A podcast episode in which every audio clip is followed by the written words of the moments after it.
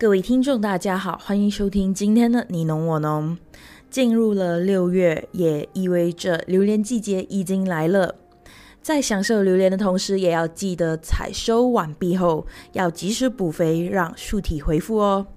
那今天就和大家分享由马来西亚低投入可持续农业联盟 LISA 和大力丸，就是马来西亚绿丰农业大力丸所写的高效复合肥料大力丸对榴莲叶片的效益，发表于二零二三年六月十二日在汉斯农业科学特刊 Journal of Agriculture Science。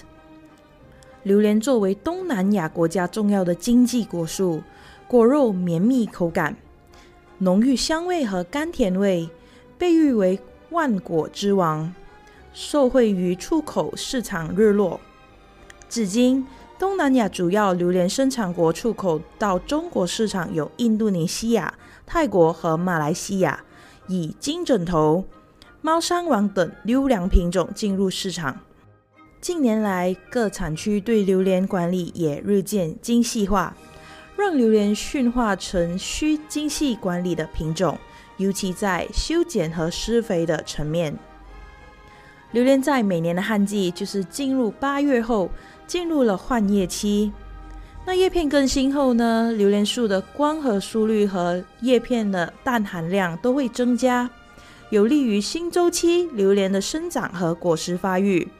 那由于施肥后的二零二二年下旬，马来西亚半岛南方遭遇了极端的雨量，导致多种病虫害的问题，甚至对花芽转化不全的问题，造成了叶芽过量增加、新梢过旺的问题，影响来年的养分蓄积。榴莲栽培讲究充分的阳光和养分的供应，在接近赤道的榴莲产地，充足的雨水保障了果实的需求。但也因为常年的雨水淋洗，加上施肥管理不当，土壤肥力已逐渐退化。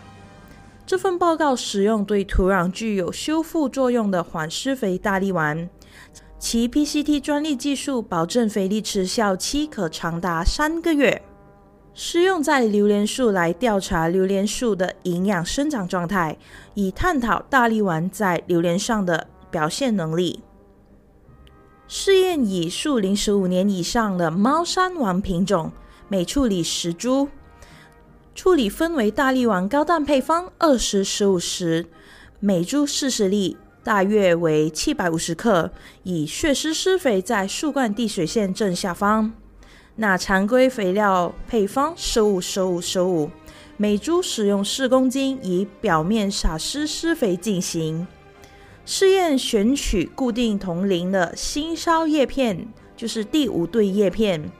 分别量测叶片的叶绿素含量、叶长、叶厚跟叶宽。研究结果显示，在叶片长度、宽度和厚度方面，比对照组高出了百分之五点九、百分之三点一和百分之四点零六。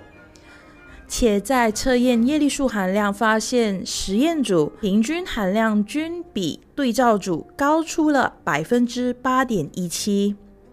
大力丸以矽锂酸盐作为载体，具有良好的吸附能力，实现了肥料的长效性，提高肥料利用效率及减少了养分的流失。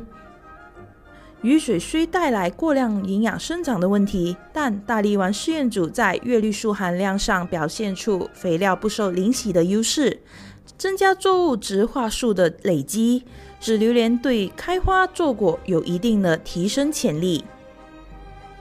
总结来说，榴莲使用大力丸作为榴莲的叶子肥，对比常规复合肥，在叶的长度、叶的宽度跟叶的厚度都有百分之三到百分之五的提升，而在叶绿素含量上更有高达百分之八的增加，提升叶片光合效率的能力。在用量上也比常规复合肥减少了百分之六十到七十五的用量。对土壤、农民施肥负担都有正面的效益。今天的分享就到这里，我们下期见。